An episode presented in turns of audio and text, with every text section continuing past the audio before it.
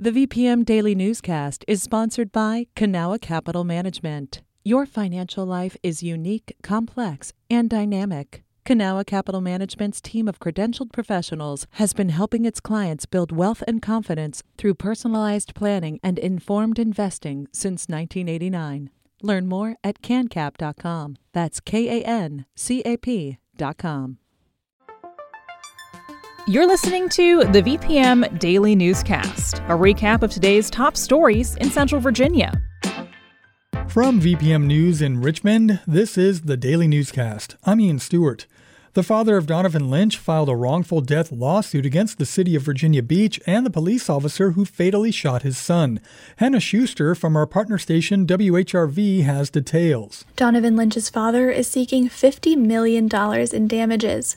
Police fatally shot Lynch, a 25 year old black man, on the night of March 26th at the oceanfront. The lawsuit says Lynch and a friend were leaving the area when Officer Solomon Simmons fired his gun without warning. Simmons is identified in the suit as the officer who shot Lynch, though the city has not named him publicly. Police have claimed Lynch, quote, brandished a gun, but the lawsuit alleges Lynch was clearly posing no threat and he was not involved in the gunfire that drew police to the oceanfront that night. A spokesperson for Virginia Beach said the city could not comment until it receives servers of the lawsuit and digests its contents. That was Hannah Schuster reporting. Yesterday, Governor Ralph Northam announced 70% of adults 18 and older have received at least one dose of a COVID 19 vaccine. Virginia is the 16th state to accomplish President Joe Biden's goal to give at least one shot to that percentage of adults by July 4th. Vaccines are our way out of this pandemic and back to a more normal life. But it requires all of us to do our part, just like we have done throughout the pandemic. To date, over 8.8 million doses of a COVID 19 vaccine have been administered in Virginia, and over 60% of adults are fully vaccinated.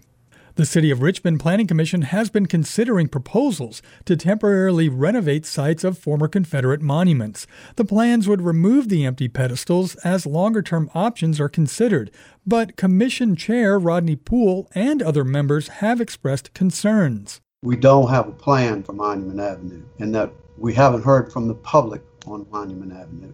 Many public commentators argued the pedestals could have historical value in their current locations. Mayor LeVar Stoney's chief of staff said removing the pedestals would offer a clean slate to do the long term planning. The meeting adjourned early due to technical difficulties. Two remaining proposals will be discussed at a later date. A Green Street is under construction in the Bellemeade community in Southside Richmond. The Green Street plan involves planting trees and shrubs, installing stormwater filtration, and eventually a bike route. Alasia Shaw is a recent high school graduate who grew up in the neighborhood. She's been active in environmental efforts over the years. The whole issue with this area is how little funding comes in here, how little recognition comes to this community. When funding does come to the community, like with the Green Street, other advocates say they'd like organizations to work more closely with residents. Lasting change, they say, requires trust building and long term commitment. Two Washington Mystic players are among the 12 WNBA stars who will compete for Team USA in the Tokyo Olympics this summer. Catherine Whelan from our partner station WAMU reports. Guard Ariel Atkins and center Tina Charles will represent their country as Team USA vies for a seventh straight gold medal.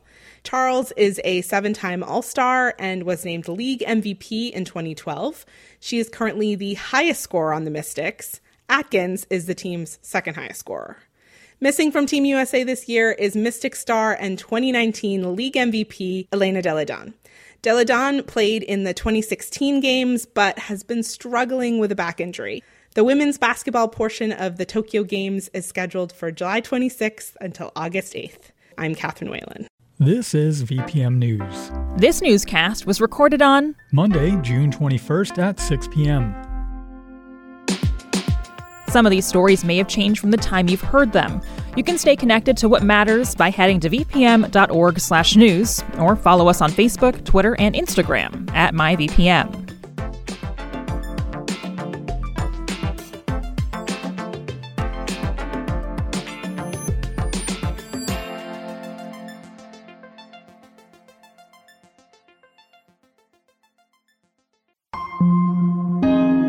VPM